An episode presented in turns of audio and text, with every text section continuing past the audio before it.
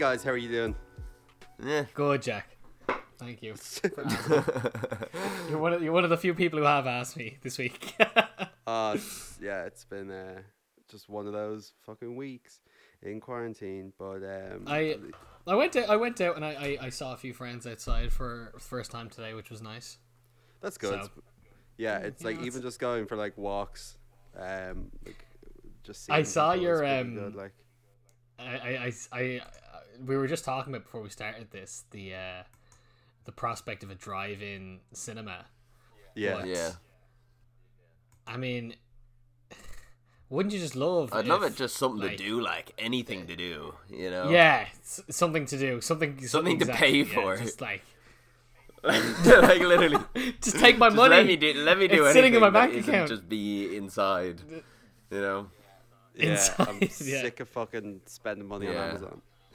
Shit like that. I feel like as well as like general going out activities is just going to be so overcrowded now that it, it's not even going to be fun to do. That's a good point. Well, like when you go It's not even gonna outside be for fun, a cycle, yeah. it's like the fucking Tour de France. Like, It is. It is. Like driving now is literally like And- and the- you're, everyone around you is risking their life.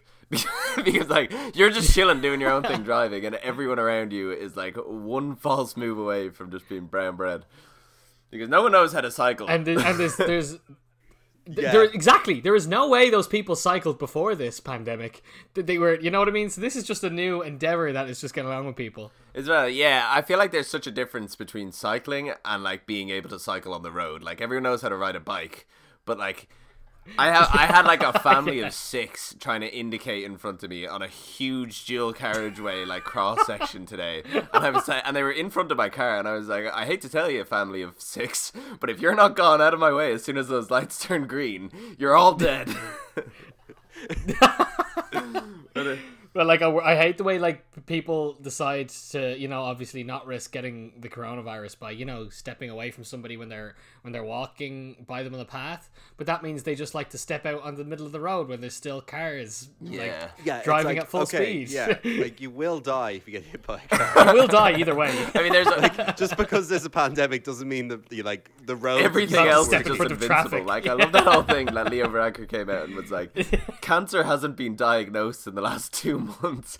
People just people just feel like they're invincible Yeah, now as long like, as they don't have corona. just need to go to please go to the hospital like stop going to the hospital like um but funny actually i was gonna ask you about this i didn't mention it earlier but did you guys see the trailer for that show um so that the movie that's getting a digital release only um the king of staten island with I did uh, see the Pete Davidson.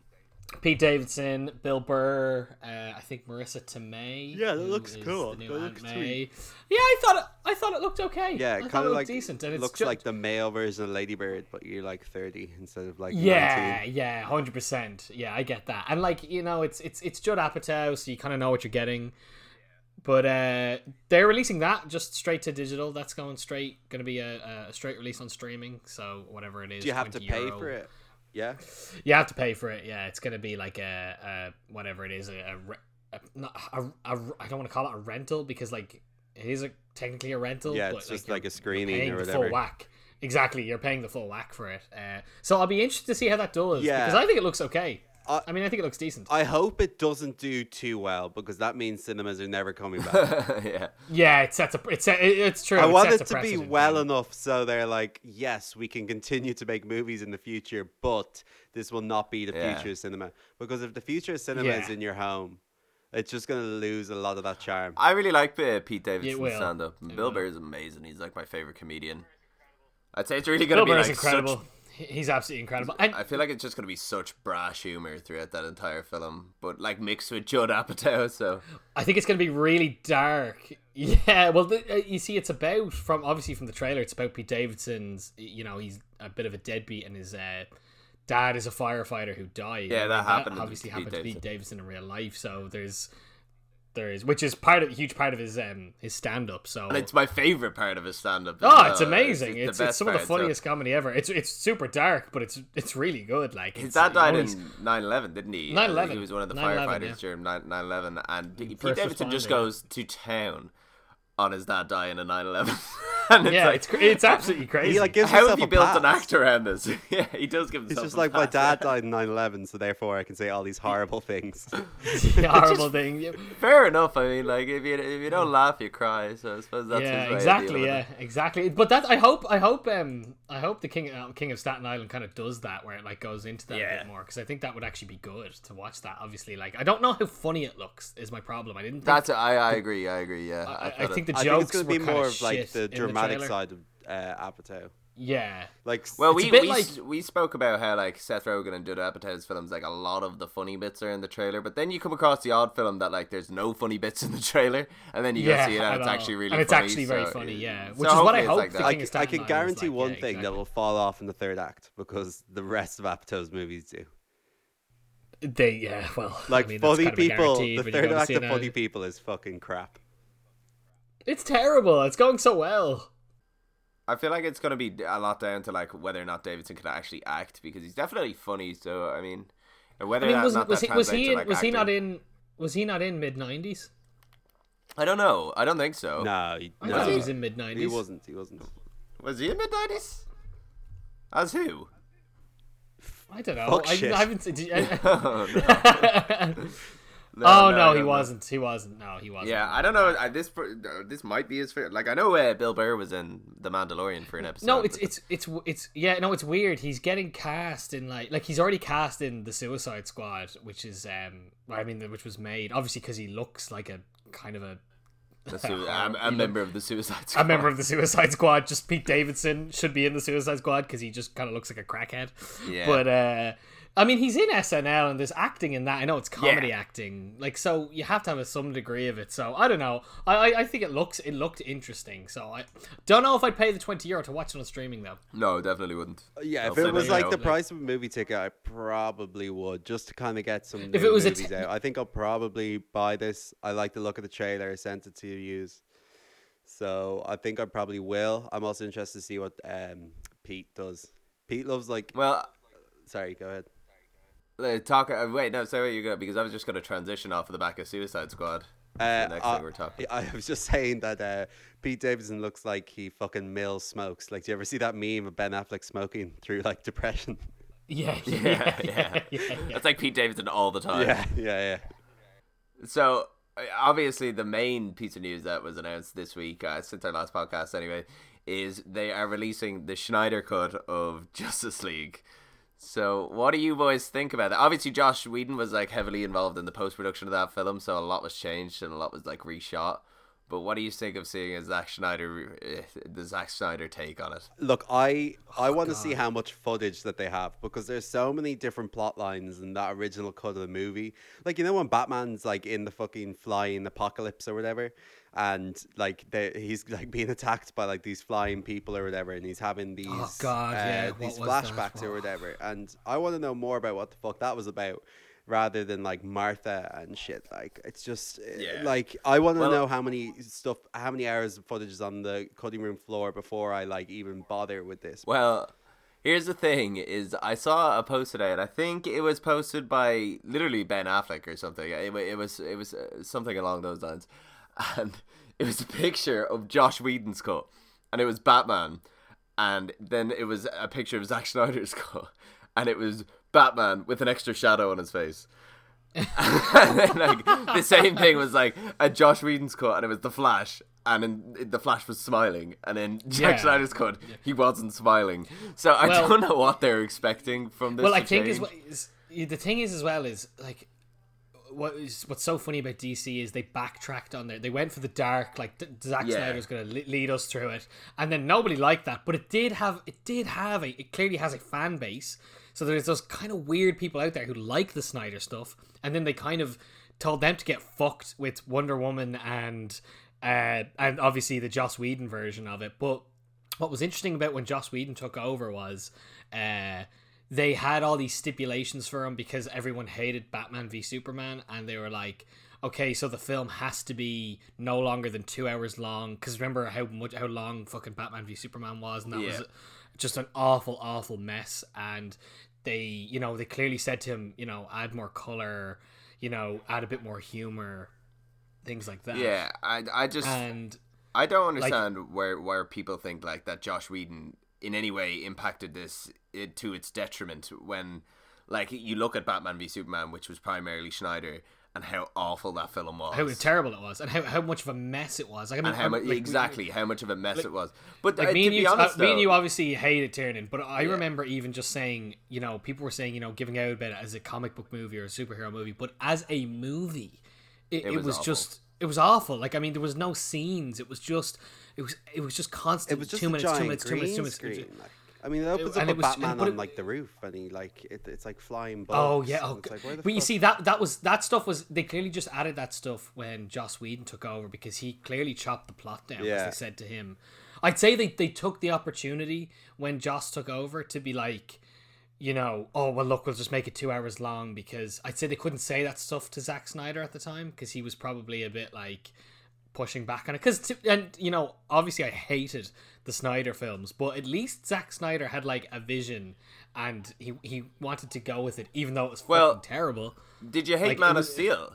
I I actually like quite Man I Man of Steel. I I I I I didn't. I think didn't like. Don't get me wrong. I'm not like saying I wouldn't compare it to any Marvel film, even like the lowliest of Marvel films. But I thought it was. I, I thought it was one of the better Look, Supermans Superman's that a showed boring like fucking character. his- he's a boring character, is. you know. He's so I gave him a complete boring. break on that. What, what's, I guess I think they that- wrote themselves into but a, like my, like a, into a box with that because the only way you can fucking Yeah. fight Superman is with kryptonite, and then he just becomes a normal guy who's like goes to the gym twice a day. Yeah, but it's my, my problem with it was was like originally it was like you know Superman was always kind of a kooky character even in the comic books and like you know especially you know the, the, the movies that were made in the 80s the Richard Donner movies and all but it was really like oh you know I'm, I'm Clark Kent and I, oh I'm oh I'm going into the into the phone booth to change him to my super Yeah, like, it didn't you take know, itself seriously, it, yeah. it didn't take itself seriously and you know Marvel have proven they've been able to make comic book characters that don't take themselves seriously I don't know why they didn't try to go that route with it but they clearly you know, capitalized on the obviously the Dark Knight trilogy, and we're like, well, we can do that with Superman. I think the reason I didn't like Man of Steel was because it was, while it was done well to a point, I, like it, it was take. I was like, this is Superman. yeah, it's there was, so like, the you were born for great. Yeah, you were born for greater things and all this. Yeah. Kal-El. Like, fuck off. Like, you know, he should be. You know, I want to see nerdy Clark Kent going into. uh you know the Daily Planet and like oh well, I need that article on Superman you know I want that Yeah. kooky kind like, of stuff and then the whole like then Krypton and then it was like thing. watching and, and then it was like watching 9-11 at the end all Yeah, those it was. buildings just collapsing on each other I, no it was I was I was genuinely thinking like do, do Americans not see this and kind of think like whoa this is like PTSD, like like- especially like, yeah this they, is a they tough played on that like. in Batman v- versus Superman with uh, Yeah, like, exactly, Batfleck at yeah. the start. Like that's what inspired him. So they were like, it was basically like Superman caused 9/11 of 9/11, he did more of damage. of Metropolis. Yeah, he did more like, damage than universe. 9-11 Yeah. Yeah, there, more people definitely died, and that was all kind of Exactly, do you know what I mean? Like- And I like and I also hated the like entire city I I hated like the elements of it to like where Krypton was. It did take so I like what you're saying, Ian, about like how it didn't take itself uh, seriously. Like I want Krypton to be like this weird crystal planet, and he can just like throw Yeah, crystal in the water yeah. and have like his fortress of solitude. I don't Exactly. need Russell Crowe in the entire film in some weird Yeah, spaceship yeah, yeah. with like r- its robots And then they it around. Flying- fly- flying a giant lizard around the place, like like- dicks. Superman They were flies. shaped like dicks. Superman flies off Krypton in a massive penis. why why did nobody address that I remember in the cinema like looking He, around being like he "Did- always no shot one else off in a notice this?" giant cock, though. To be fair, like even if it was just like the little, the little spaceship that he went in it as a baby, it was always a cock. But, to, be fair uh, to, it rem- to be fair to Snyder, Th- this conversation reminds me of Tiernan. Remember when we went to go see Brightburn, and it's like, what if Superman was just a fucking asshole when he came to Yeah. Earth Asshole, and just yeah. destroyed everyone? It's like far more interesting story than the original Superman story, in my opinion. Yeah, well, like remember Yeah, Superman? Uh, Superman Returns. Like that was probably one of the most boring films ever made. Yeah awful, yeah yeah awful. And I actually thought that Terrible, Man of. Steel, what Snyder has a good way of doing it, and I thought he did this with Watchmen. I thought he even did this with the likes of uh, not Justice League at all, but I, I suppose Whedon was heavily involved in that. But Batman v Superman as well is that he has a way of bringing these superheroes kind of into the real world, into the real life by like like there's a scene where there's like a flood, a massive flood happening, and they have like Superman's S on the edge of it or stuff Yeah, and stuff yeah. like that. Like different things like that that really do bring into it. That see like how these superheroes are affecting like the general globe. And I think Snyder is very good at that to his credit. But yeah, then again, and you know what? Yeah, that's a he cool kind of, of this and to be fair to him, like it kind of worked with Watchmen. I know Watchmen exists in its own universe. Where I it's a little love bit- Watchmen. I gotta say, but it that's worked, just and obviously now. it's the dark. It's the dark and the no. The Watchmen is excellent. I mean, I can a see brilliant film. I, I I can see why they saw Watchmen and went, "Oh, Zack Snyder is the perfect man for Exactly, this." yeah, yeah, yeah. But Watchmen is like he that's a fucked wasn't. up comic.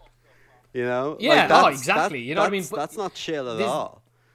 No, and I mean this is the thing, and Superman is quirky little. Oh, Clark Kent Yeah, worked like, for the why- Daily why Planet, do you wanna oh, make uh, it so here to save dark? the day? Exactly. Well, like- tr- don't try and Batman fucking kills people in Batman versus Superman, and everyone was all right with it. He Yeah, there's- fucking there's is like the- throwing grenades at people and everything, and everyone's he, all right I'm with pretty it. sure he has. I'm pretty sure he has a gun. I'm like, Yeah, I'm he like does, yeah, 90 he's percent sure I've seen him a gun, shoot like- people. But like, if you're going to go down this dark route, why? Like, he's basically just a maniac going around Yeah, shooting but- people dressed in all black.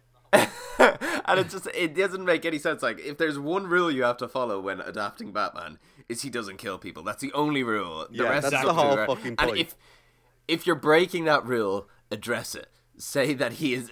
Say this is why he's doing it. You know, I mean, they Yeah. could have taken the whole Dark Knight Returns uh, Ha- kind of his love aspect to interest like Batman. Yeah. on screen or something. You know, have something really horrific Well- happen to him. I get it. His parents fucking die. Boo hoo, Batman. Like Exactly. this does not And actually- justify countless murders. Like, But, but actually, Tiernan, this is why actually I didn't like Man of Steel.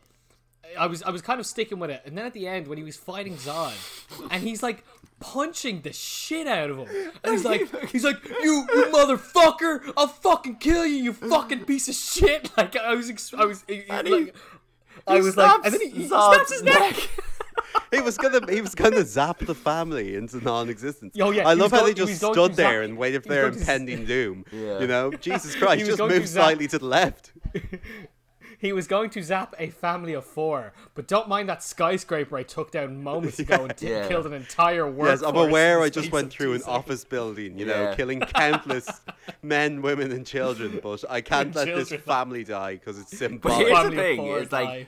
what is going to be in the Snyder cut? Like, I can't see That- what, that he, what the he's going to question. improve. Like, does the Flash get like molested or something? Like, how is Oh, Snyder man, make, it, make it this much I darker? fucking like, hate I, Ezra Miller as the Flash. He's shit.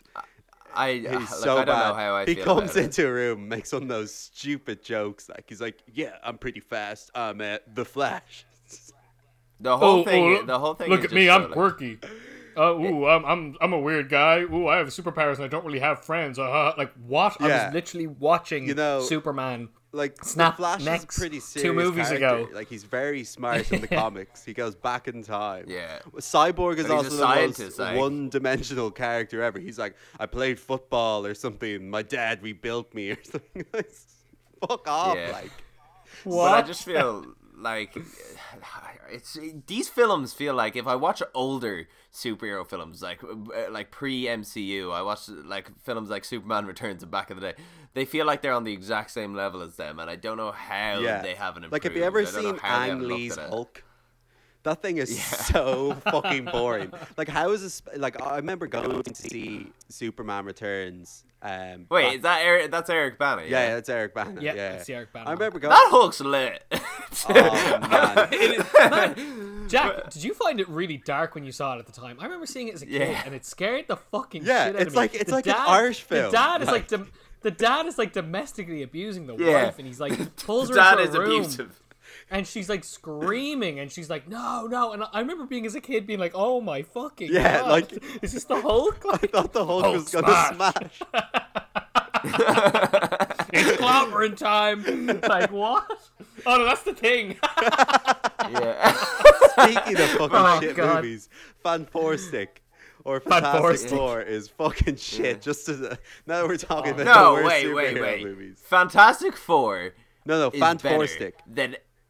Oh, you're talking. Yeah, Fan no, that, Four that, Stick, you that- know, the that- one that with, uh, Miles Teller one. Yeah, Miles Teller. B. Jordan. That is that literally. Josh Trank was like, Josh Trank came out the day before it came out and was like, "Oh, I had nothing to do with this movie. Yeah. So it sucks. it's not my fault." no, that that Imagine film was doing that, like. That was slapped together. destroyed that the film. Sorry, lads. Way hey, and just fucks off. Like, but uh, that that was the when the obsession in um, superhero films was a giant blue light coming out of the sky, and that came that that that, that was here for like four years, and it's like, oh no, Yeah. the the alien or whatever the fuck has now got like ninety percent of his plan done. So of course there's a big. and like a blue light, and the heroes are like, "What's that?" And like someone's like, "I don't know, but let's find out." Yeah, we, we got to We've, we- we've got to solve this. we, we have to do. But we have to do it as a team. We have to come together. what? Like, like that's a good point here as well. Like, like what's going to be in the Snyder cut? Like, what? Like, what, what's actually gonna? What? What? What is it? What's Like, gonna change? he- like they'd want some like drastic plot changes. Yeah, to I- I- remember I he need, like, a released. whole new you remember he released a director's cut of uh, of Batman v Superman. He he released the director's cut with like 15 minutes of extra footage, and it, it didn't really have anything extra. It fleshed out one of those weird plot lines that was going on. Like, I, God, it was such an incomprehensible mess. I couldn't Yeah. follow that movie. There was But- so many tributary plot lines that he just didn't know what to Oh, do. and they with. didn't go anywhere. And they didn't Yeah, go they went anywhere. nowhere. But here's the thing with with the the Snyder cut, like, I, I'm I, like how uh, is everyone behind this, and how is everyone behind this idea? Because like, surely if you if you want, like, let's talk about Justice League real quick. There's one overlooming bad guy, Steppenwolf, who is kind of like the herald of apocalypse, which is like DC's Thanos. He's a good he's a good villain to be fair, so they probably should have just had him. And throughout the entire film, all of the Justice League is trying to fight Steppenwolf. And then at the end, Superman comes in, hits him one dig, and One that's the issue over with. That's literally it. He that's does literally hit it. one like. dig, like How do they fix that issue? Uh, like that means that just like kill there's no Superman point, and leave uh, him dead, like but there's no Yeah. point in having the rest of the Justice League. yeah, like just There's no point in having there any of them because Oh, Superman yeah, can like, just come in, there's- swing a dig, and that's the it, that's it. Yeah, because th- there was a bit when like all their powers got like, like all their powers got like stopped, and then like the Flash got stopped. You know, he's running around, he got stopped. And, like Cyborg was stopped. And then like Wonder Woman was like, you know, she lost her whip and all. And then Batman was just standing there with a gun, and his gun just stopped working. And I was like. Like, what's the point of these people? Like, they're they're just fucking useless. you Yeah, know, when no, you have I Superman, like, I have no idea why. Like the Snyder Cut would want to have a completely and entirely new plot to be in any way watchable. Yeah, and yeah. I, I, I don't, I don't think anything anyone's gonna watch it though. I think that they're looking at the. Oh no, I think it. I think it will be very profitable, but I think No, the I- I- pandemic. I- I- think the pandemic has a large, large amount to do with the fact that to this do with movie it, is getting yeah. released because they're like, hmm, we can't make any more movies for months. What's something that we have, but we can we can can just release slap right together, away? Oh, put it out. No one wants and this. Let's it'll- give it to, it'll- it's going on HBO Go it'll- something. exactly. It, it, it, it will it'll appeal to a certain fan base that that you know like this. There is fans out there that want it for some reason, so just give it to them. And But like, is it not, like, DC have nothing to lose. They they have nothing to lose. Like they, Is they not 2021? It's that it's coming out, 2021. Maybe yeah. it is, Yeah, but yeah, but I mean, but but like that's but to be fair, I know you'd say it's 2021, but I mean, movies have there's not going to be much new movies coming out in Very 2021. Do you know Yeah, what I mean? Like there actually isn't. You know what I mean? Like there's going to be a shortage of movies because obviously they were getting made this year, and like movies that you start shooting, you know, a couple of months, a couple of months can make such a huge difference. Yeah, then, you know, by the time it gets that. to editing and post production, so it like they have nothing to lose. They they've Yeah. had.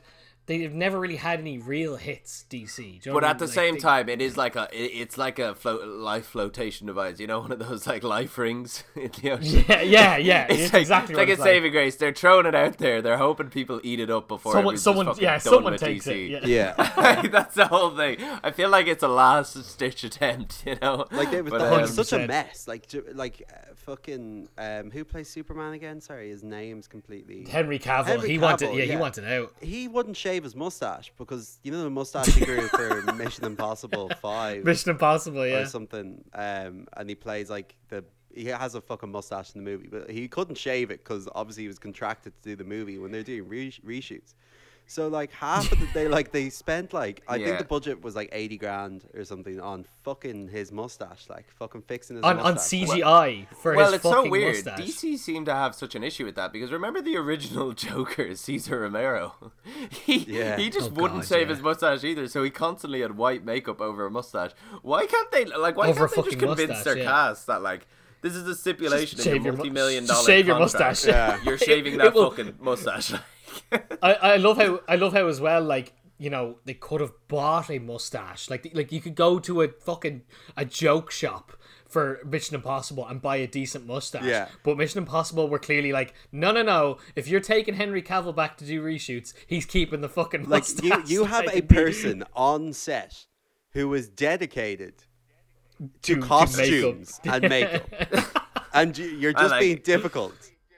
but um, yeah. So, I, are we all in agreement? Just out of interest, who actually saw Justice League in cinema? I did, just because I happened to be near a cinema. I at the did, I, I did not. I watched it on Sky, and the movie looks like shit as well.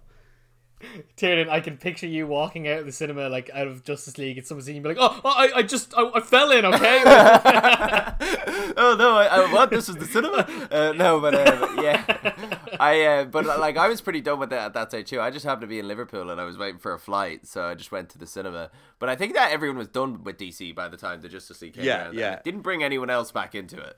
no, and I mean, it, it was a, it was a fail. It was, you know, it was a ship going down, and they saw the opportunity for Joss Whedon to finish it, and then they also took the opportunity to put all these stipulations in that Zack Snyder probably wasn't going to agree to, and you know, like I mean, it was even evident when the movie came out because Justice League was meant to be part one and part two. Do you remember that?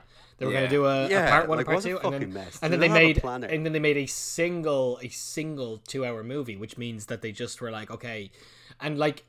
I mean, even where does it go now? I mean, the Well, Aquaman movie. Who cared about that? Here's Like, the thing. kind of I happened. forgot Aquaman was a movie. Yeah, Yeah. exa- exactly.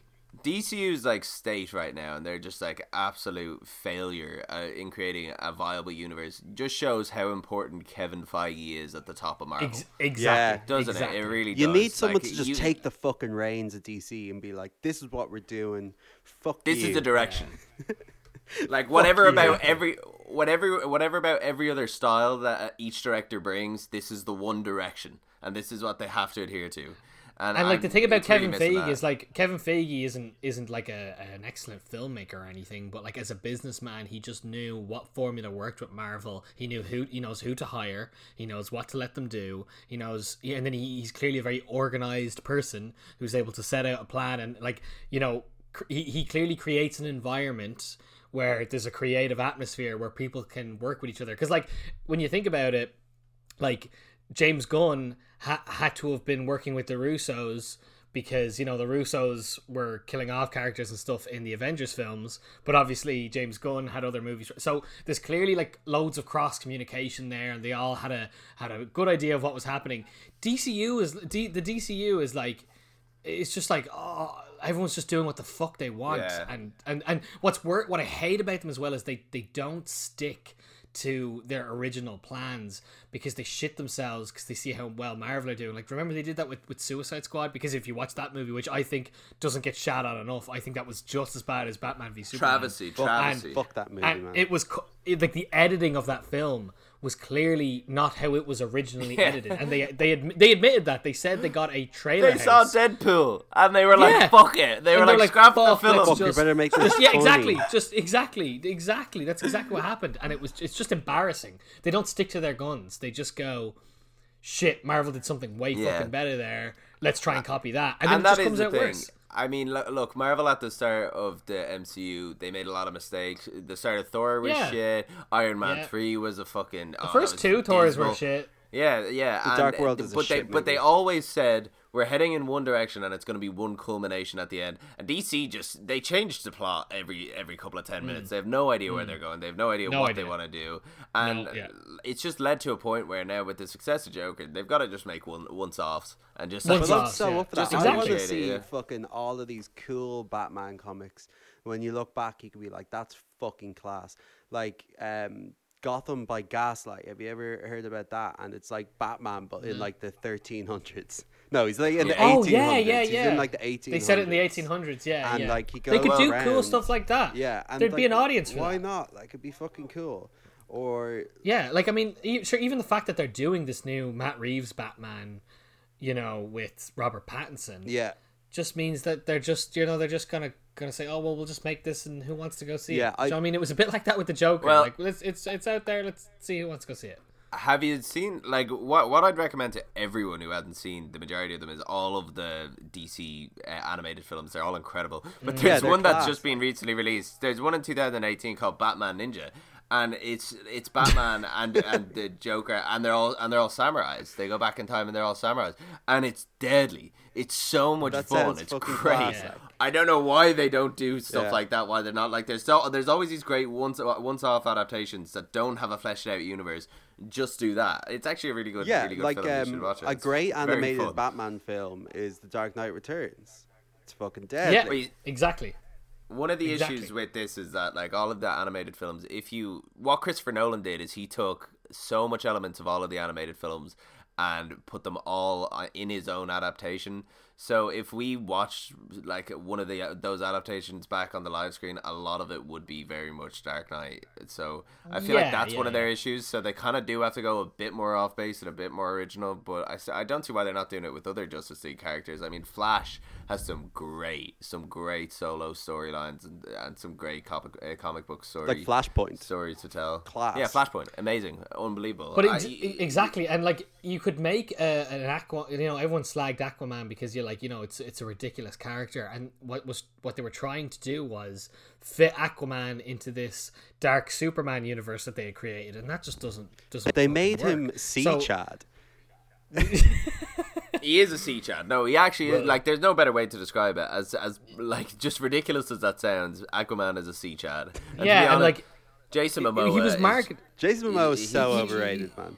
He's so mad. He he's a, he's a cool guy, but he's just so mad. He's a cool guy, but like that's what it was marketed as. This ain't your this ain't your grandpa's Aquaman. Yeah, well, you know, our Aquaman goes to the gym and fucking drinks beers and yeah. Oh, your, your his hair long, Aquaman is so beard, cool, like. Uh. Like Jesus, I what fed- the hell am I've- I I watching? fed he still talks to fish. That's his, Turn fed Aquaman a quiche. you, you fed I fed Aquaman him- a quiche. I That's fed Aquaman a quiche. That's like my claim to fame at the minute.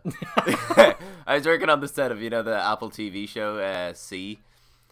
And, Oh uh, yeah, yeah. And I like went up into this like it was like the mountains of Vancouver, uh, like up near Whistler, and I went up into this like secluded spot, and Aquaman was on top of it playing a bass guitar with Francis Lawrence like right beside him, and I gave Aquaman a quiche and Francis Lawrence some uh, pieces of apple with peanut butter. Were they nice? yeah, I suppose. They're like, I no, he uh, Jason Momoa only took he like took the crust off the quiche and left the rest. So I gave the rest. I gave the rest of the quiche to someone else because I really wanted the Aquaman's like half-eaten quiche. well, uh, well, uh, like I mean, uh, what I was gonna say was, um, oh fuck, what the fuck was I gonna say there? I've just completely lost my train of thought there. Fuck's sake.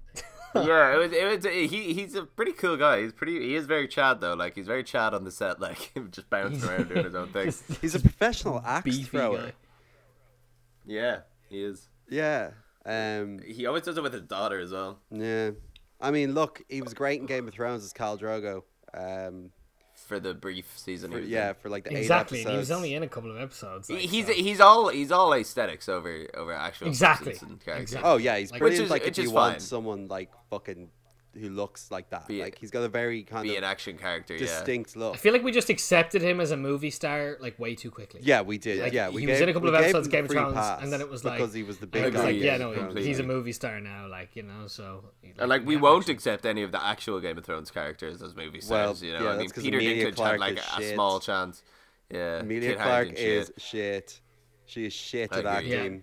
they've they've all been found out except for Peter Dinklage, and like Yeah. I mean, I, But I, mean, feel I feel like Peter I thi- Dinklage was slightly. He, he- you see, his issue is he, he's only ever going to be the dwarf, unfortunately. Yeah. Yeah, you see that in films like like Three Billboards. His whole character Yeah. was the fact that he was a dwarf, which is it's it's unfortunate because he is a good actor. Although, remember he played um, Richard Trask in X Men, and they didn't yeah. even and they didn't even like acknowledge it, which I like. I actually thought that worked. I was like, oh, I didn't even I didn't even pay a second thought to it. The only problem is wasn't much of a fucking character for Peter Dinklage. Like the guy is such an incredible actor. He could have he could have done a lot more. I feel if they let him off the He could've was, rails. he was that very, way. very secondary character, very secondary character. Anyway, we should definitely be heading on to John Hughes now. We we use our whole news section, news section Yeah. on just tearing apart DC, which I'm so happy about. Yeah. I, Yeah, I actually got a We needed to do request.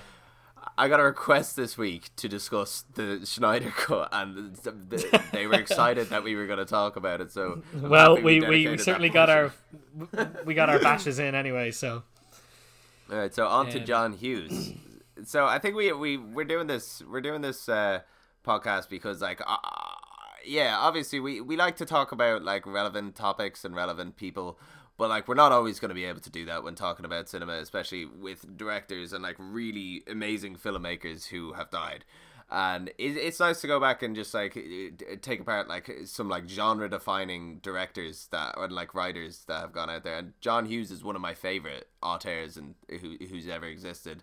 And I feel like not a lot of people would know him. Maybe that's just from my perspective, but if you don't know who John Hughes is, you've seen like a hundred of his films. at All of his films. Yeah, definitely. hundred percent. That's so true. That's so Without true. knowing Like, I it, mean, without you, knowing you it. might not exactly the name John Hughes might not spring into your mind. It's like a fake But ID. if you name uh, uh, um, John Hughes. Um, John John Hughes. There's there's eight John Hugheses down the pub. Like Yeah. You see, he So did like true. he did like completely just denounce all publicity and like public interviews, and he only has like a handful of interviews. I was actually watching well, one that's today the with Kevin thing. I've I've only seen a few myself. Um, with, Yes. with John Hughes, he's not like. It's funny. He was a prolific director. So uh, like, we should list off some of the the stuff that he's some of the work that he's worked on. We're always going to talk about a few in particular, but you know, he is one of his arguably his most famous is Ferris Bueller's Day Off. yeah, the Breakfast Club. The, Breakfast Club. You've got Pretty in Pink, Sixteen Candles. He wrote Home Alone. Um, you've got He wrote the Trains, Beethovens. Automobiles. He The Beethovens, Beethoven yeah. series. Um, Well, Beethoven's so- not bad. I mean, that's that's Mm. childhood defining stuff, you know. Ah, come on, guys, get out of your hole. come on. Everyone watched Beethoven I'll- when they were a I'll kid. give you the first Beethoven is good. but Yeah, yeah, okay. He shouldn't have been involved fourth. in the rest. The fifth. Wait, wait I think he was just. Uh, adventure.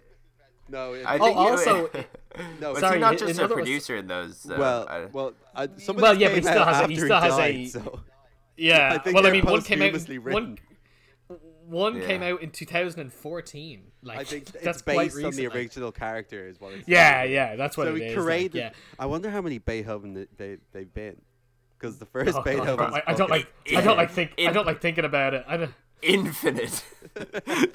to top 10 questions science still can't answer. How many uh, Beethovens have there been? Well, also, Yeah. did you realize? I didn't realize um, he wrote this until today, and this was a serious childhood movie of mine. Was a uh, Flubber. Flubber. Wrote Flubber, yeah. And uh, I, I, I mean, I haven't seen it in years, but I remember I fucking loved it at the I time. loved now, it, obviously, loved it. it's probably a lot of that is to do with um, Robin Williams, but you know, as we'll get into in the podcast, you see, because John Hughes is kind of one that mystifies me a little bit because he's had a patchy career, um, in that he his name is on some some fucking terrible stuff. Not Yeah, not I think not necessarily not necessarily through his own fault. I think It's- that some of the material that because he obviously wrote so much. He like just looking at IM, IMDb here, he has fifty one writing credits. Now that doesn't mean he wrote fifty one Wrote movies all of them, yeah. But he only directed eight films. You know what I mean? So I think he wrote anywhere between fifteen to twenty Yeah. films. One thing that I Um, think that like his downfall may have been is that he was very much up for a sequel, and even like the talks of like Ferris Bueller was supposed to get a sequel, and Matthew Broderick was actually the one who shut it down.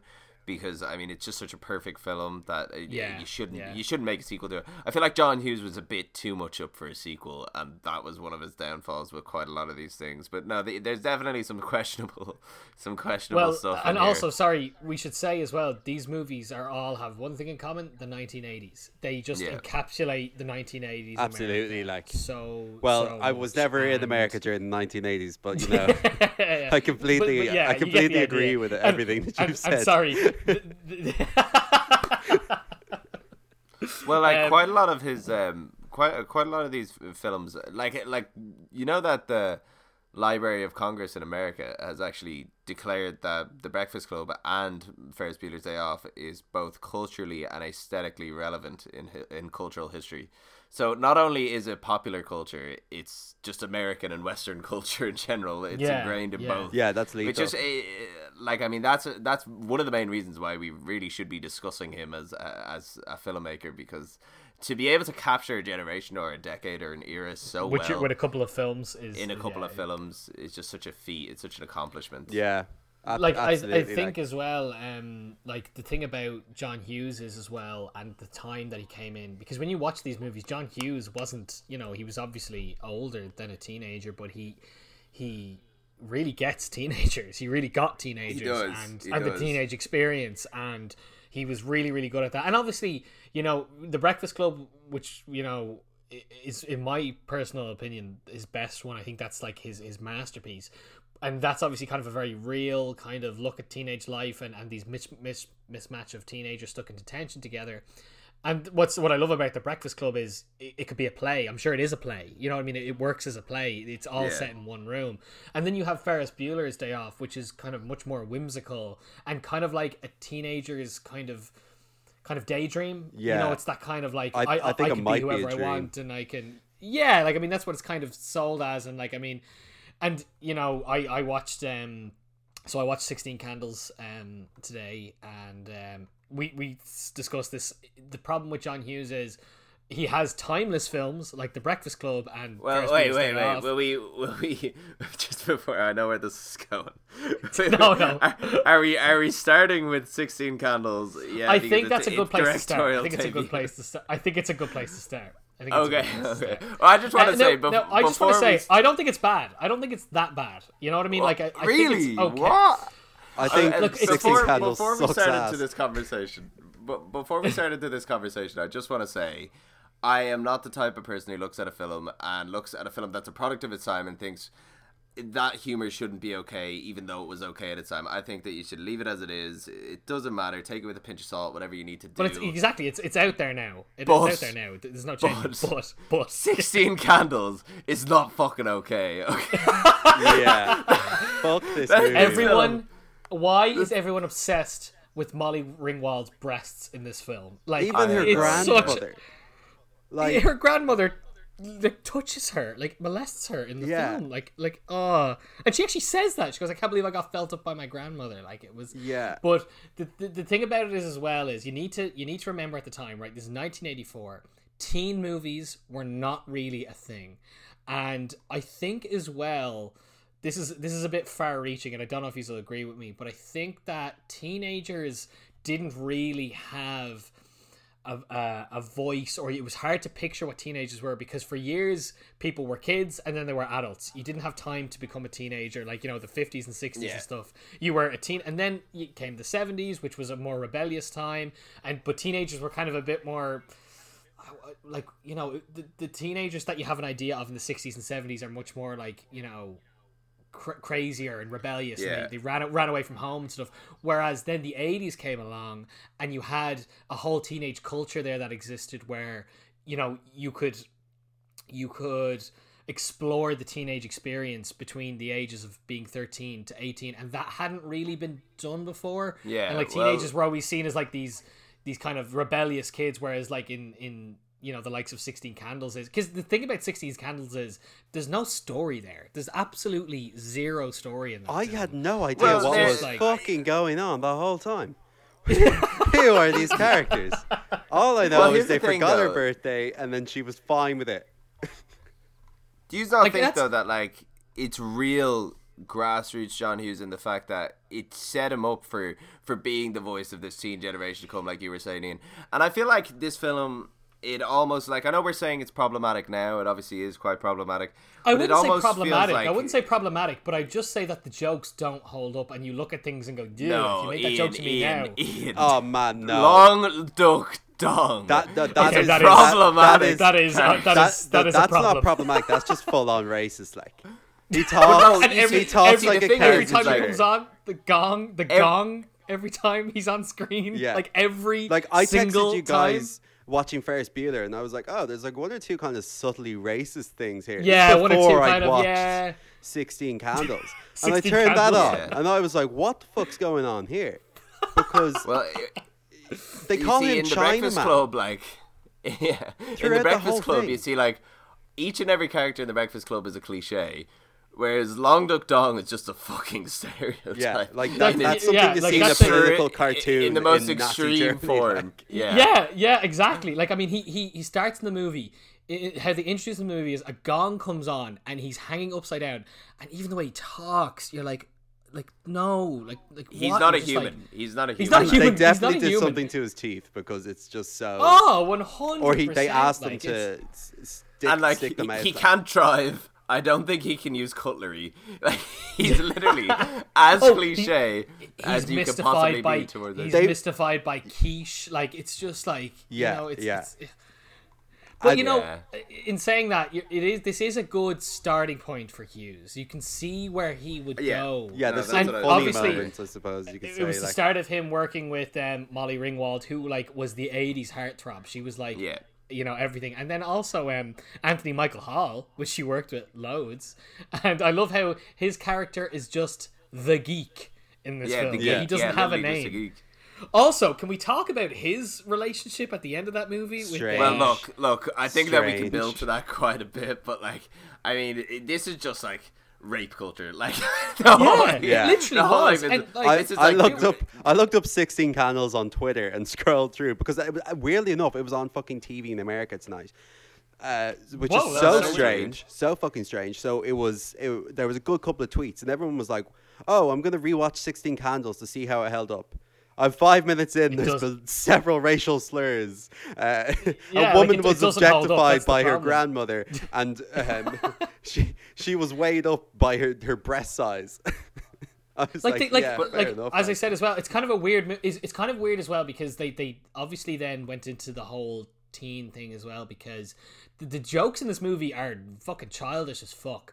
But it's a teen movie. I mean, they drop f bombs in it. They show a naked girl in it, which I was really uncomfortable with because they're meant to be sixteen year olds meant to be sixteen. in in a fucking shower. Now, obviously, like I mean, I, I think Molly Ringwald was probably nearly twenty when they started shooting this film. Like they were, was- they definitely weren't under it. I mean, maybe Hollywood's pretty dodgy sometimes. But Yeah, that's true. You wouldn't know either. You wouldn't know I either. mean, but- yeah. So it's definitely like the way I look at it is kind of like the way we're discussing that. Like all these jokes are a bit fucked. Is like I'm picturing our kids in like 50 years looking at Superbad and looking being at like, ex- yeah you couldn't drew make- well i mean even even even now like i mean when you watch the old um you know the in-betweeners the, the uk show i think that'd be very hard to make a tv show like that now do you know what i mean oh, Like, impossible. No, I don't it think really it would. I just don't think people would, would be on board with it. Whereas, And look, you know, this is what I'm saying is like I don't think that's a good thing. I think if you can joke about it, you can relate to it. I think everything should be okay. But when it comes to this type of humor, it's very tasteless, and I don't think it. Not only did it not age well, I don't know how it was ever funny. Yeah. because like the whole long duck dong, whatever his name is, it long just, duck dong. Yeah, Jesus Yeah, it, Christ. it's just Even like what are you? What are it. you? Yeah, Why is he, just- I feel like they You feel wrote this script. Like Johnny Hughes wrote this script. and it was great.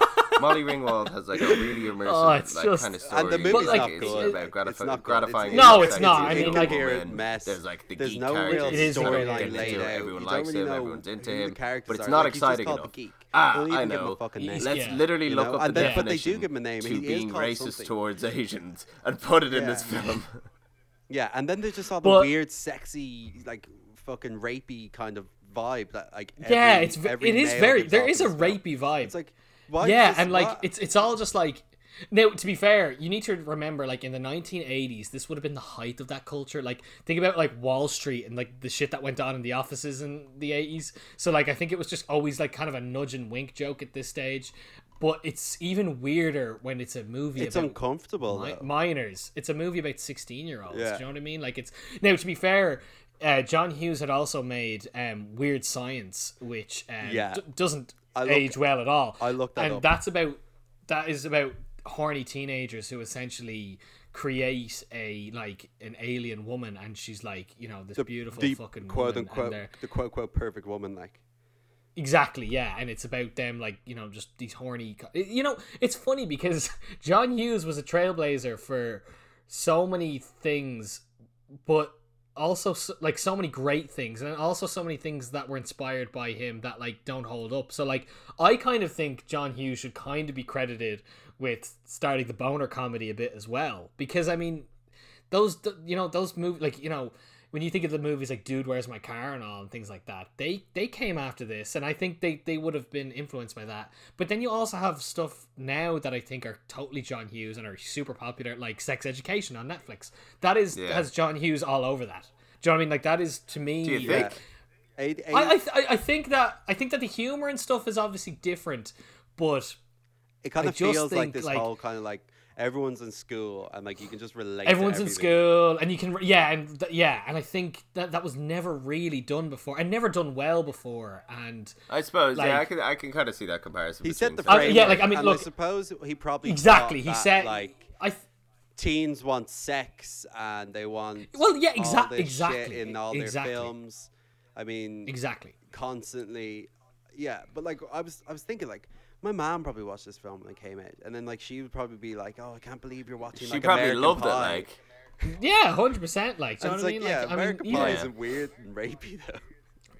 Yeah, like, but, But apparently thing, it is like, I- though. That that's another issue altogether. But apparently American Pie I don't know. I, I watched it like a year and a half ago, and I didn't think it was too bad. I, I, I, I haven't Yeah, I don't but- think, I look, look. I, I feel like you can't look back on these things and be like too overly critical, but Yeah, at the same yeah. time, I, I don't know if I cut out or if I cut out mid talking there earlier. I don't know. My Wi-Fi is pretty bad at the minute, but I don't know if you just got the feeling with this film that like they looked at the script and they were like they saw Molly Ringwald's story and like Anthony Hall's story, and they were like, we need to just add something, so they just added a racist version of an Yeah, Asian I agree because because that stuff isn't really in the other movies. You know what I mean? It's No, it's, it's not, not really in. It's not in. It's not. It's certainly not in the Breakfast Club. Obviously, Jack There's a said there's tiny one bit in Ferris, Ferris Bueller, but Bueller. nothing. But not a, not a whole and it's character. it's against an Asian person a- again. So Yeah, Ferris yeah, Bueller's just- sister is like, "Do you like quote quote speaky English?" And then you go like 20 minutes later, when she gets arrested and brought to the police station, the police chief is Asian. Yeah, I know. Like, and but like, it's not really in planes, trains, and automobiles either. And like, the No, thing about not. John Hughes is as well is John Hughes is funny in that he's a he he really defined the, the teen dramedy um kind of genre, but he also was an excellent um family friendly script writer. So you know he he obviously wrote Home Alone, um Yeah. you know, and like the, the Beethoven movies we said. So I think John Hughes.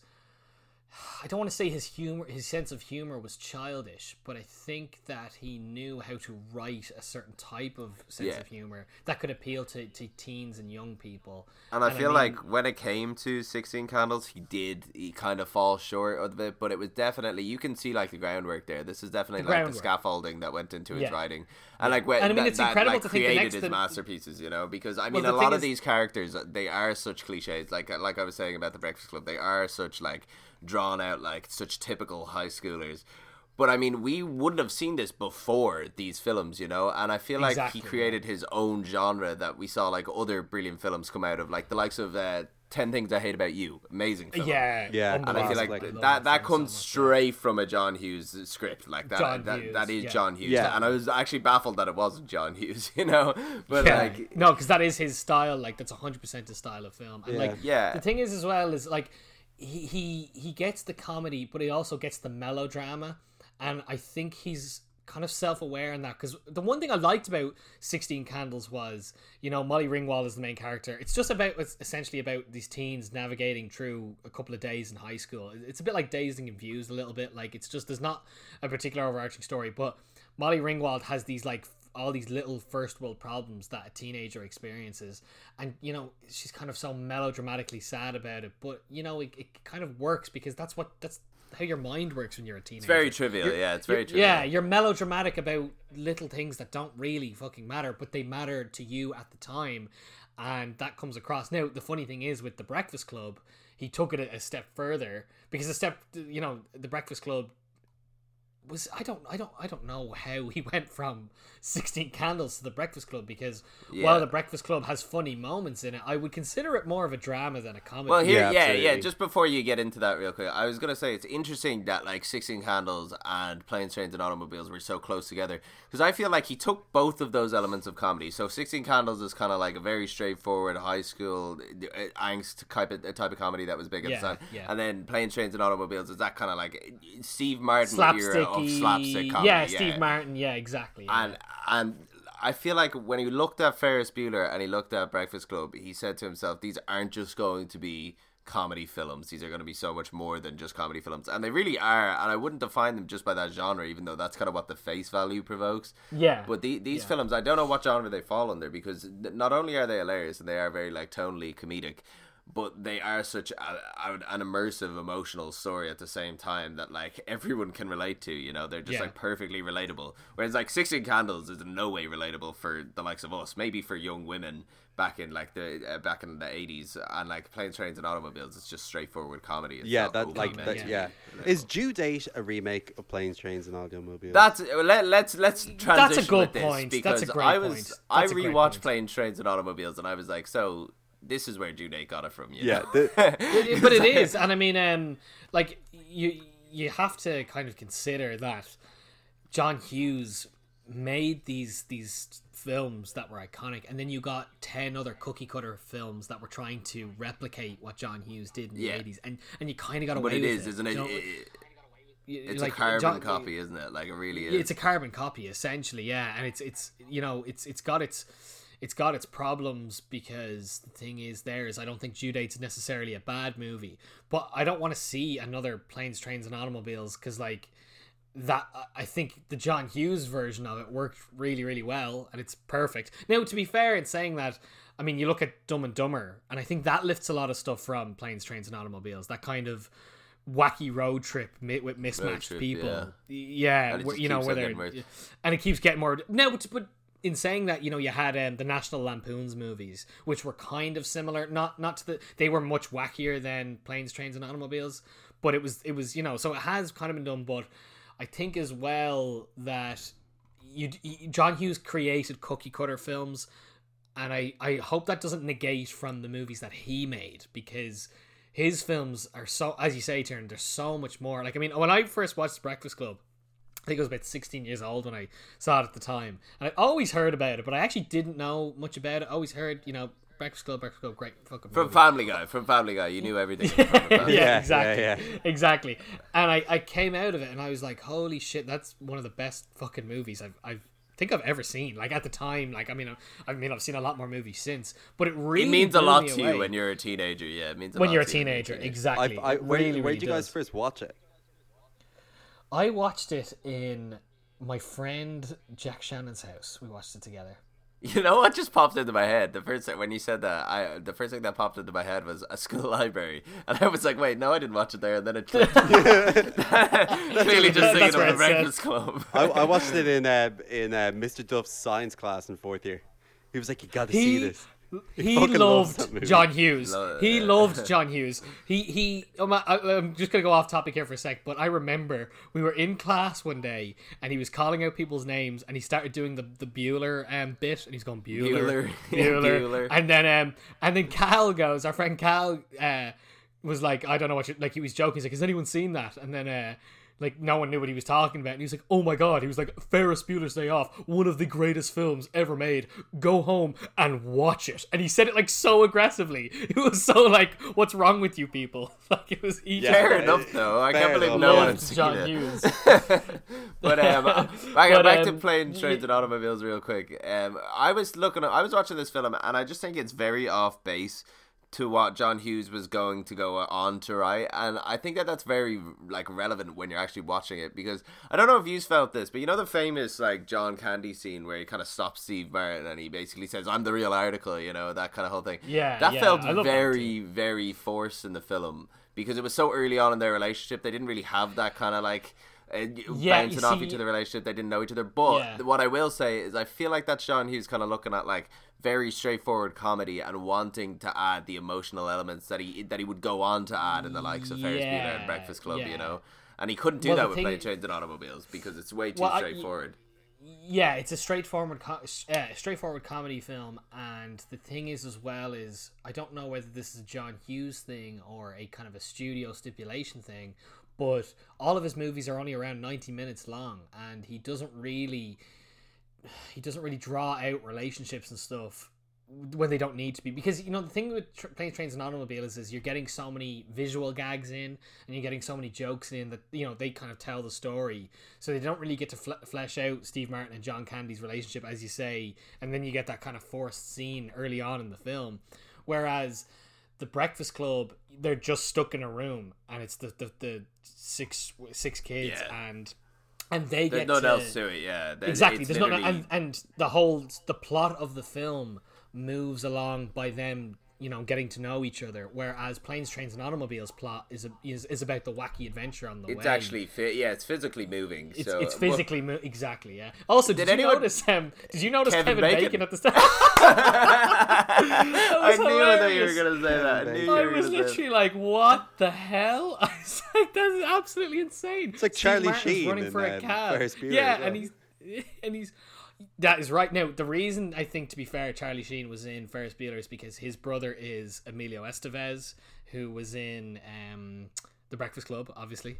And I think the reason then that Charlie Sheen probably got the part was because uh, obviously he'd worked with his brother and was like, "Oh, I'll throw your brother into Ferris Wait. Bueller's Day Off." Just just to cut in real quick, you know, um, in Pretty in Pink, uh, John, just talking about John Charlie Cryer. Sheen, John Cryer, John Cryer, this Alan is from Two and a Half Men, half men, who- two and a half men make- extended universe makes Like- multiple multiple jokes about him about looking like Matthew Broderick. Matthew Broderick in, in uh, Two and in Two and a Half Men. in Pretty in I Pink, he fucking that. is Matthew Broderick he from literally Ferris is Bueller. like, yeah. As. Uh, I just I, thought that. have got a ra- I've, I've got a random fact here just about John Cryer. I'm just going off the point with, but did you know that he was essentially cast as Chandler in Friends? Oh God. He, Stop. he yeah, That John was the Cryer worst was thing literally ever. like Christ, he he, was- wasn't. he was literally like just about had the part, but he had to he had to be back for a callback. Um, uh, but he was in London at the time and he missed it, and it went to Matthew Perry instead. Can you imagine if John Cryer was Chandler and Friends? Can you imagine missing that audition? Oh, and seeing how fucking successful Friends went on to be. Yeah. Like, oh, now, to multi-millionaires, a million, To be a fair, million an episode. he made a lot of money out of. He made a a lot of Men, money yeah. out of Two and a Fair Half enough. Men, so I mean, all's all's well that ends well. But I I'd say he has yeah, so- flashbacks like Leonardo DiCaprio does in Once Upon a Time in Hollywood, Yeah. where he like Yeah, imagines ima- himself as like, imagining himself "Hey, in the I'm role." Chandler." yeah. could I could I be any more John Cryer? but um, yeah, let's let's let's let's sorry, let's go back into the Breakfast Club a bit more because this is An essential which would you- must which- watch. it's for a must everyone. watch. You have everyone. to see it. I feel Yeah. like every Well, yeah, yeah, sixteen-year-old just- needs to fucking watch this film. Just before we like move on straight away, I think that like planes, trains, and automobiles and like Sixteen Candles, you can really see how he like developed his entire like new genre, new style of film after making both of these films and like these differing styles of comedy, and how he like combined them into making this kind of like emotional, emotional comedy, this kind of like Yeah. drama teen comedy. And uh, the Breakfast Club's like the perfect place to go from here, and it? It's just the most um, like amazing kind of genre-defining piece. Yeah, that's, I mean, all it is is it's five teens, and you, you know, and what's amazing about it as well is I kind of feel bad that loads of the actors didn't really go on. A lot of their careers didn't really take off because they were so excellent. I think that probably stands to John Hughes' you know his material. The script is rock solid, and obviously his direction helped bring it all out in them. But you had you know. Um, as I'd mentioned earlier, Molly Ringwald and um, what's his name, Anthony Michael Hall. But you also had Emilio Estevez, Charlie Sheen's um, half brother, Martin Sheen's son. Um, Judd, Nelson. Nelson. he's excellent. I loved him in this. He his career, whoa, it took a nosedive. Well, he, he Um, made he made this film. To be fair, to he him. did, Um, he did, and uh, Ally Sheedy as well as Allison in it, and uh, it, it, you know, it, it's literally just sticking four teenage, five teenagers in detention together, and all they do is just talk. And you know what's great about it is, you know, is it captured.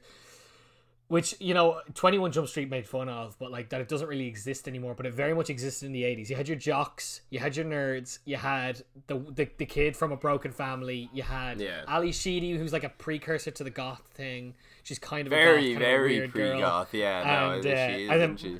Molly Ringwald's the, the popular, good looking girl. And what's good about it is they're all in the same year, but they don't know anything about each other, and they all of a sudden have to get to know each other in the space of you know eight hours in detention together. And you know, I I kind of liked it as well, is because it's set yeah, from the start. You kind of start putting people together in your head, so you're like, oh, you know, uh, Emilio Estevez's character is you know gonna fancy Molly Ringwald because they sit beside each other, and then you know like Ally Sheedy sits on her own, and then like, but it actually mixes mix and matches them up a bit towards the end, and like I mean, all it is is essentially is dialogue. I mean, there's there's Yeah. not.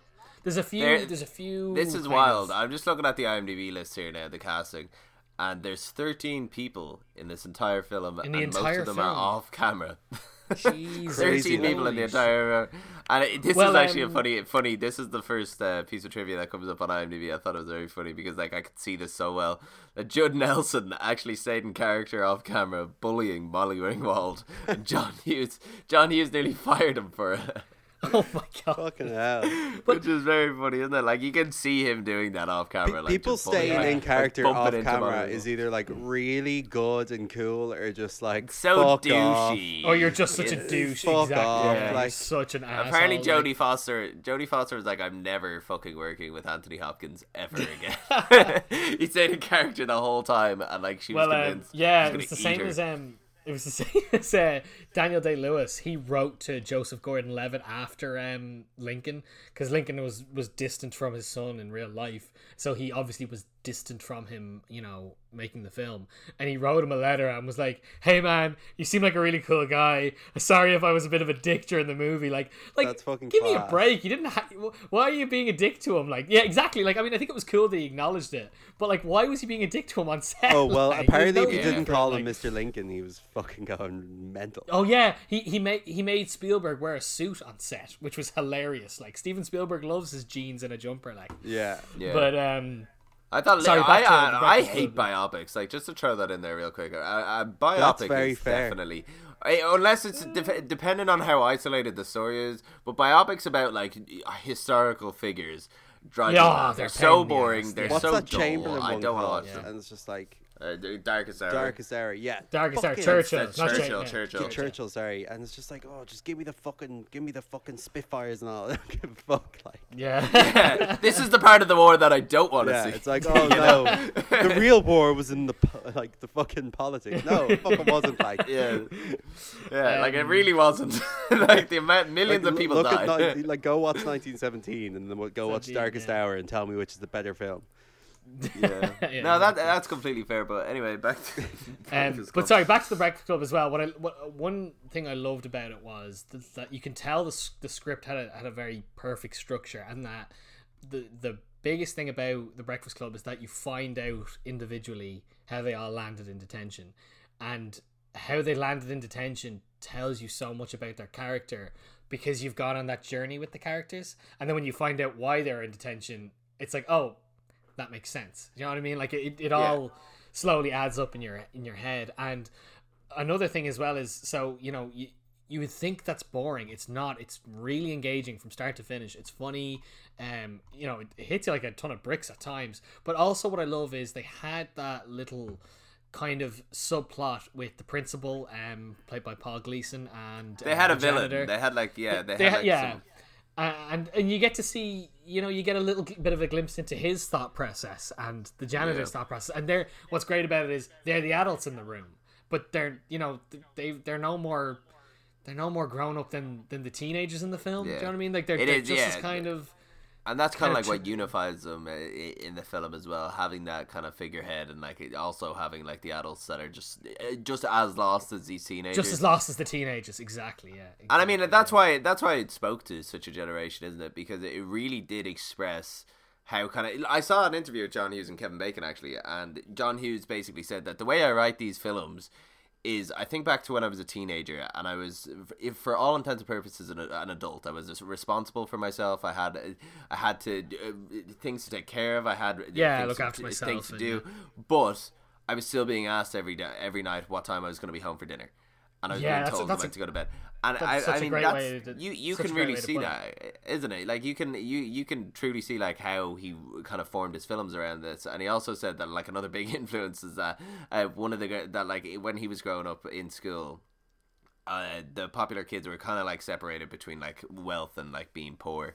But there was a kid who uh, there was a girl who was like on the same side of the tracks and then she became good looking and was like immediately popularized and you can definitely Yeah. see how like that is well that that's just- yeah that's a huge part of his films actually a huge That part of every, and, and a huge part of normal people, by the way, which I, I won't I won't go into, but that's another reason why I didn't like it was that bitch Yeah, was way too yeah. good looking not to be popular. Yeah, exactly. like yeah, exactly. And I mean that that became a John Hughes did things in his films that then became tropes. Especially in the eighties. So like Definitely. that that you know kind of nerdy girl who became popular. That was Like a say John Hughes anything was like and right after say- this as well. Exactly. Yeah. You know what I mean. They had you know. And it still it still went on into the '90s as well, and I, I don't think it happens as much now because you know, as I say, these films have dated in their Very own way. very over very overdone as well though at the same time. overdone. It's, not, it's been done exactly like nearly Yeah. every every second fucking rom com. No, no one overly wants to hear the story of the good-looking girl and the and the jock anymore. Like no one really cares. exactly. you know? Yeah. Yeah, if you look at like And I mean, like Lady Bird, it like completely shits on that whole thing because it's like Yeah. Yeah. Yeah. Well, that's true. Or Perks of Being a Wallflower is like the best example Yeah. of it. You, you want to hear about the nerdy, geeky kid who had Yeah. like all these. Yeah. I think I think we, Yeah. we've come away from kind of like this kind that that like this kind of like John Hughes's kind of style where it's like oh like the good looking girl or whatever and like we we've now fallen in love with like the nerds and everything. Well, well, Yeah, that was no, gonna that big was gonna bring me on to a point GFs. that I.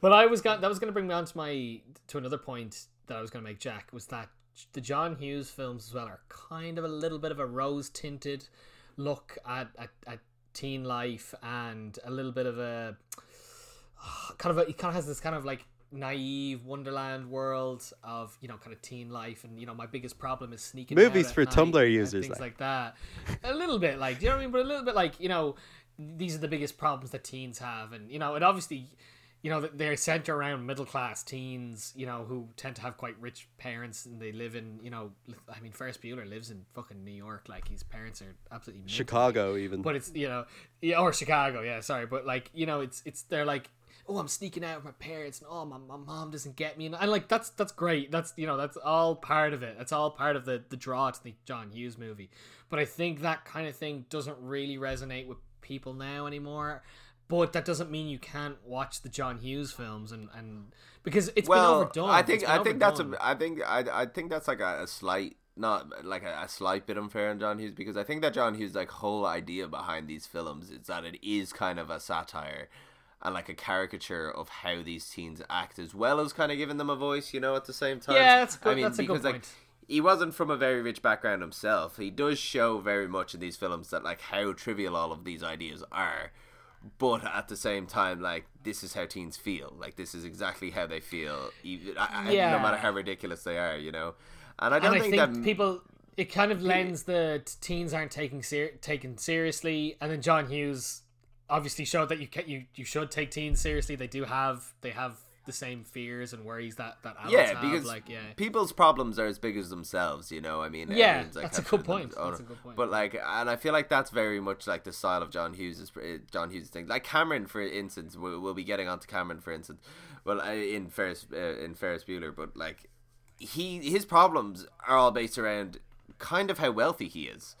Yeah, you know but like that doesn't that's take away from how like you're rooting for cameron to kind of overcome his problems overcome it. Yeah, hundred percent. and, and i think that's kind of the charm of a john hughes film is that he does take all of these like very privileged rich kids and usually rich white kids and well like no i think like uh, completely rich white kids Yeah. and he, he makes you empathize with their absolutely ridiculous minuscule issues yeah, Yes. that's, they yeah, are that's they- very fair. because to the character they mean everything and i think i really think that's where like his filmmaking does it does cross that barrier from like comedy to real like masterful mm, filmmaking Yeah, yeah, and I mean, like the thing. Okay, so let's get into Ferris Bueller then, because this is like, I feel like this is probably his most widely known one. Even Yeah, it's between this and the definitely. Breakfast Club. this is my this is my favorite one And, and and you know what? It's I can see why it is because it was my favorite for a long time. But I think the Breakfast Club just edges out for me. But it's just about you know Ferris Bueller played by Matthew Broderick, and you know he's a bit of a chancer. Uh, he's kind of the all-American kid. He's kind of that Marty McFly kind of you know Yeah, likable yeah. all-American He- Very kid. Marty like, McFly. Bit, bit of bit of a chancer, you know, bit of a you know he kind of tries things here, and he decides to uh, just take the big day confident off. like, arsehole, take the day off really. school. Yeah. well no exactly. no these are these are he's a very brashly like putting out like one of the best films ever in my opinion like, Yeah, I- no, sorry. Yeah, I shouldn't. I shouldn't shit on that. Like, I mean, it, it, he's a confident, I think at- young teenager, value- happy-go-lucky. at face value, this film is about Ferris Bueller. But uh, what I think th- that makes this film such like a step above the rest, like a cut above the rest, is the protagonist is not the title character; it is Cameron. And this It's is what I was going to yeah. say earlier, because Ferris Bueller, for all intents and purposes, is self-actualized. He is literally he like he's as good a person as he can possibly be. Yeah, he fair. has yeah, he, everything he, going. He, doesn't. him. He doesn't have an arc. He, he you Yeah. know, he doesn't have a. He, his character doesn't change, and Yeah, Cameron. the- Cameron is the one with the trials and tribulations to face. Cameron is Yeah. the one I love to come out of Cameron, his man. shell. And, Fucking love uh, Cameron. Ferris is just kind of like a vessel in which Cameron can use to, to overcome his issues, and Ferris is rooting Yeah. for him in that sense. But it is cool Yeah. that like the POV character isn't the main character in this film, and neither is the title character. Yeah, It he's is kinda like the narrator. Cameron. Yeah, he's Yeah. kind of the narrator for in a sense, like an existing narrator, and he does break the fourth wall, so that's a perfect way to put it, isn't it? He's he's an on-screen narrator. Yeah. also There's as well, theories sorry, that I it should doesn't, didn't even exist. Just, just about the the breaking the fourth wall thing. Uh, you know, he it works so well in this movie, and it like it's perfect for it. But uh, you can tell that John Hughes kind of wanted to play around with that in his other films because in Sixteen Candles, um, Michael, what was his name? What's his name? Anthony Michael Hall. What's his name? The nerdy. Yeah, guy? he, he turns around like he right before he like breaks. He briefly breaks the fourth wall in a very rapey situation. in a very in like right before domestic like sexual abuse yeah, and i feel like It- it- i feel like is that like how john hughes sees like all sexual abuse like a rapist right before he rapes someone turns Like, Record maybe, like- scratch. turns like the How did I imaginary camera here? That's a pretty like, crazy story. That's what it comes well let across. me tell you Yeah, like that's what it comes across like. you're probably And, wondering uh, how a good a good guy like me ended Like up me, in the yeah. pretty dark situation like this yeah but, um But no uh, he but definitely he- uh, and even in the dialogue in Sixteen Candles, Molly Ringwald like just narrates her life in it, but not, not to the camera, just to herself. She's like, "Hey, it's my sixteenth birthday, and nobody remembered." Like you wouldn't say that Oh, out loud. hello, you know what I mean? Like, Hello, me. You- so I'm it works. So he obviously. But it Yeah, works. no. Then in Ferris Bueller, they made he made the conscious decision. Ferris Bueller's going to talk to the camera in this film, and he's going to break the fourth wall all the time, and it's it's great. It works so so perfectly. But it's just essentially about them taking the opportunity to skip school one day and just mess around in the city. But what is kind of good about it is it's that kind of idyllic kind of that it kind of captures that sense of just towards the end of your teens and going into adulthood where it's like the op- sorry the optimism of, of being a young Yeah. young man and like they go out on this day out and they just kind of figure uh, we can do whatever we want. We can we can be whoever we want to be that kind of thing. And yeah. what as you say this- like, and it slots yeah, in these these these comedic these comedic situations like you know through the whole thing they're they're dodging the principal. They go to the same restaurant as Ferris's dad who's on as Ferris's dad yeah he's trying to Um, Missed that you know, too. uh, they, they he ends up in the in the parade, which is like the iconic scene where they, they they're in the big parade and he sings "Twist and Shout" by the Beatles.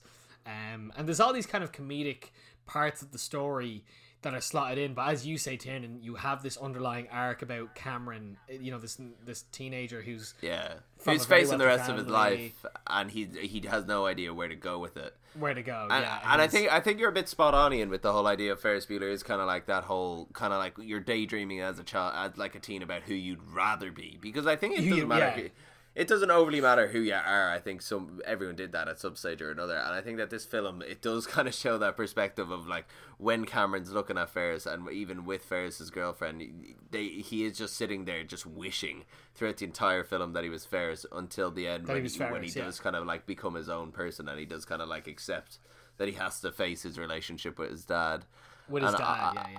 It is far more nuanced in my opinion. Like this whole idea of the whole idea of Ferris Bueller and the whole like way he went about like showing these issues than the likes of obviously Sixteen Candles and like and like the likes of Pretty in Pink and stuff like that. But also, I, I think it edges out the Breakfast Club because it's it's slightly more subtle and like you can accept Ferris Bueller at a face value much more as just like this is a comedy film. This is to make you laugh. This is like a cool guy, but like under it all, there's so much more to it. There's so much more intricacies. Whereas I think that Breakfast Club is very much this is what it is. This is teens dealing with their issues. You know that that's why. yeah, and edges out. yeah, and uh, fair. you're right because like because yeah, it's like the Breakfast Club is like it's very grounded and it, it's a little as you say it's a little bit on the nose because they're just these teens blatantly talking about their problems, whereas Ferris Bueller is like you go you go on that journey with Cameron and you know you don't necessarily know you know what his what his problem is and then it kind of is developed and uh, you know as you say you're rooting for Cameron to and his Yeah. biggest his biggest problem is just that you know like Ferris Bueller's whole thing is that he's afraid that he's kind of his philosophy is you know life's going to pass you by and he kind of sees Cameron as he's missing out on life and all these these beautiful things another problem I have with Ferris Bueller is and I think this is obviously to do with the marketing, but it's kind of sold as like a, just a s your standard slacker comedy movie, and it's yeah, just not yeah, that it's at just all. so much it's more not- than that as well. It's like- so much more than that. It's so so much more than that. Well, even on Um, even on that, like the whole like your life's passing you by. I I think that Cameron's such a good representation in this film to like what John Hughes was getting at is because Cameron's issues is just and Cameron's existence is just so secondary to Ferris and like behind To that high school yeah, yeah. facade and behind that high school like identity is Cameron like a struggling person who has no idea where he's going to go with his life. Yeah. And I feel like Ferris doesn't overly know where he's going to go with his life, but it's not mentioned. Yeah, It's kinda exactly, Like that whole, But it's like- not mentioned, Like and- forget it attitude. Yeah.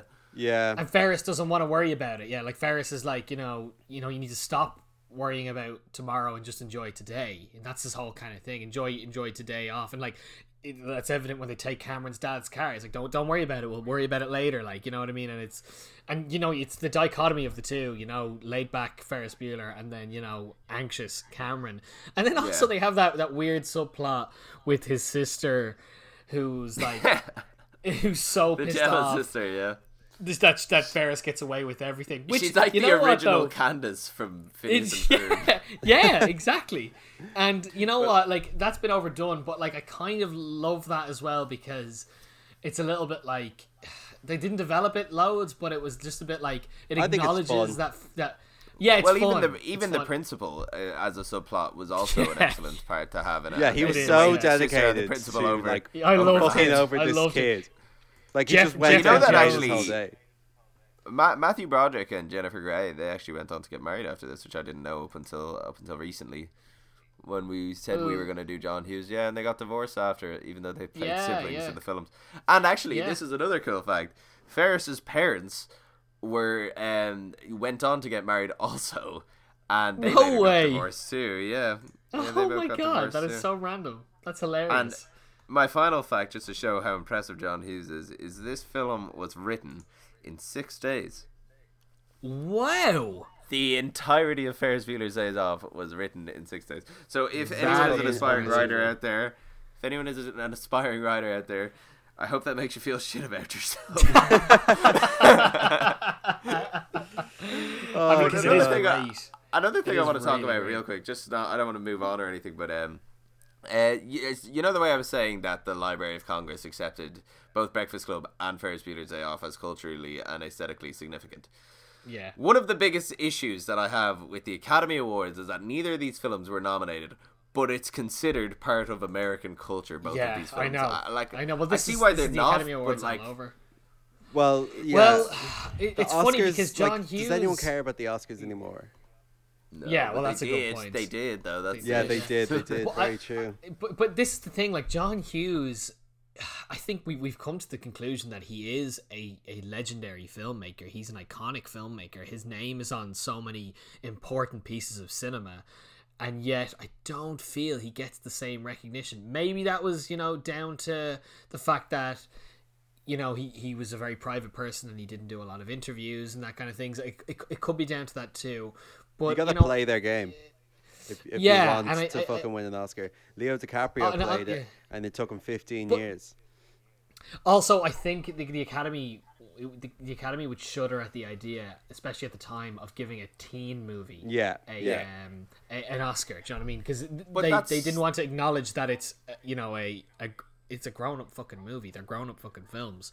But it was like I think people saw John Hughes films like oh, oh teenagers like those films. You know yeah, what I mean? but Like, that's something that like we like uh, as people who like think that our film opinion is good enough to start a podcast about it. Uh, that's that's that's something how we should like enunciate the fact that like films don't need to be nominated for awards. They don't No. need to be No, they well don't need that critics. recognition They for do- them to they don't good. need the recognition to be good films, and everyone should keep an eye out for that because the Oscars is so driven by their own agenda, by their own like political hashed out agendas, and it's why films that are seen by an entire continent as culturally significant don't get nominated by these elitist twats mm. in the fucking exactly, academy. You know, yeah, I mean, like, yeah. like, and I do, I do kind of like mourn for John Hughes quite a bit in the fact that like you th- you look at a Scorsese film, you think Scorsese before you think of the film title. You look at a Tarantino film, you yeah. think Tarantino, and you just don't get that with John Hughes. And I, No, do I agree. there- Yeah, there- there is definitely a mix of his private I- life and then well, like I think one of the main things to like discuss with John Hughes is that eventually everyone hates like the founder of something. So like I feel like in 60 years they'll be looking back on his films. Like we kind of look back on 16 Candles and be like these are crap like everyone, you know, like uh, you see the lot with like popular culture and everything like it because they were the first to do it. They're considered bad yeah in the they're future. the last to be slated. Yeah, yeah, yeah, that, that's a, that's a good point. I mean, yeah, because just because you're a trailblazer of a genre doesn't necessarily mean that the, the films are good. But like I, you know, we said Sixteen Candles was dated. I think the problem with John Hughes is as well as as I said, he had a checkered career, and like.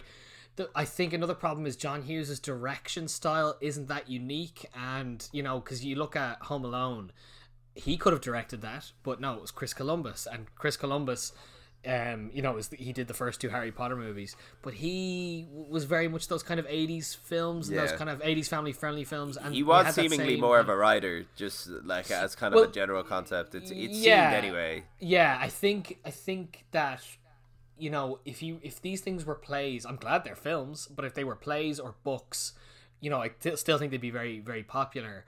But I maybe that's why he doesn't go down as, as such a such a good filmmaker. You know what I mean? Yeah, Because even yeah. though I think he Although- was, I, th- I believe That, he yeah, was. a that being said.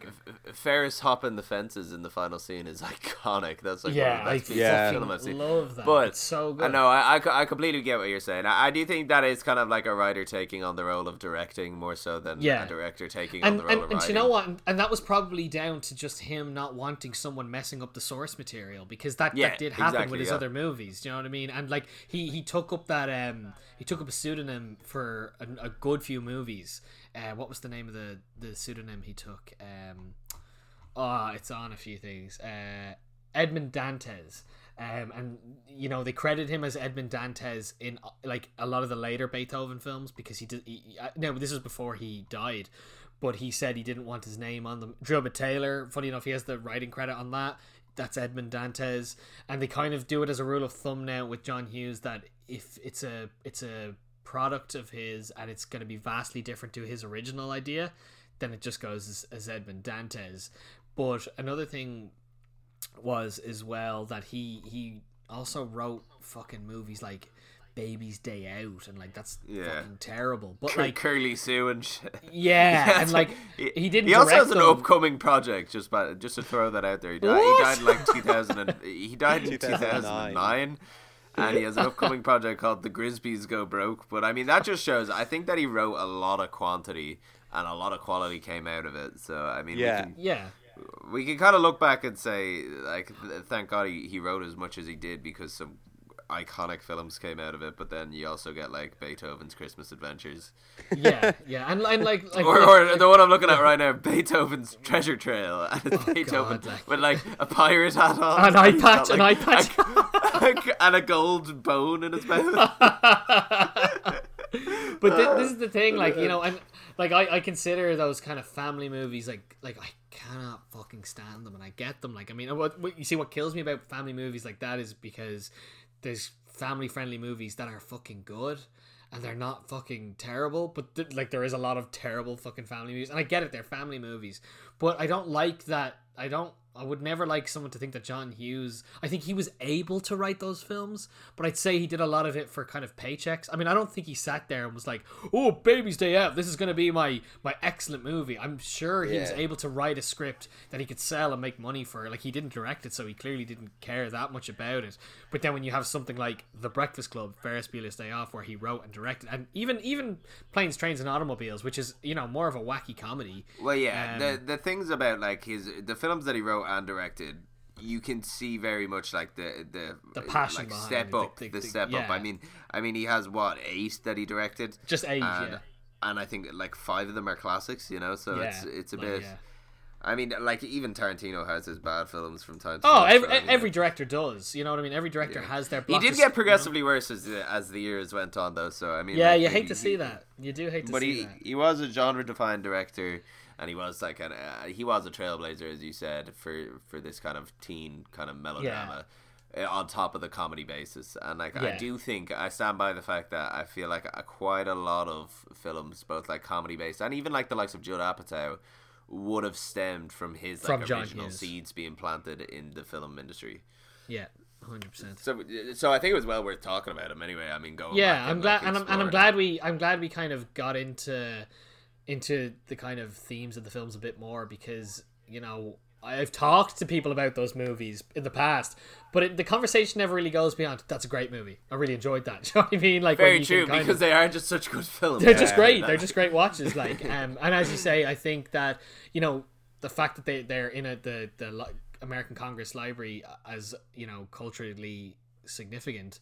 They are extremely culturally significant in the filmmaking world, as you say. It's their influence has trickled down, and and I I firmly believe it's they still influence films being made today. And you know, even that point you made about Judd Apatow and stuff. You know, Superbad and stuff can you can trace those kind of teen comedies, and it yeah, really was we the we quintessential. we shit on we shit on Superbad, but I mean I mean we shit on Sixteen Candles, but I don't think that films like Superbad would truly exist without Without the likes 16 of Candles. Yeah, definitely. Hundred percent, definitely. Or or it would be a more like raw form of Superbad. I mean, Yeah. I- all of these things happen for a reason, and like it is it, like look, I don't completely agree with going back into like the very start of cinema and still claiming that something that like did something first was the best, but is still the best because it did it first. No, not at all.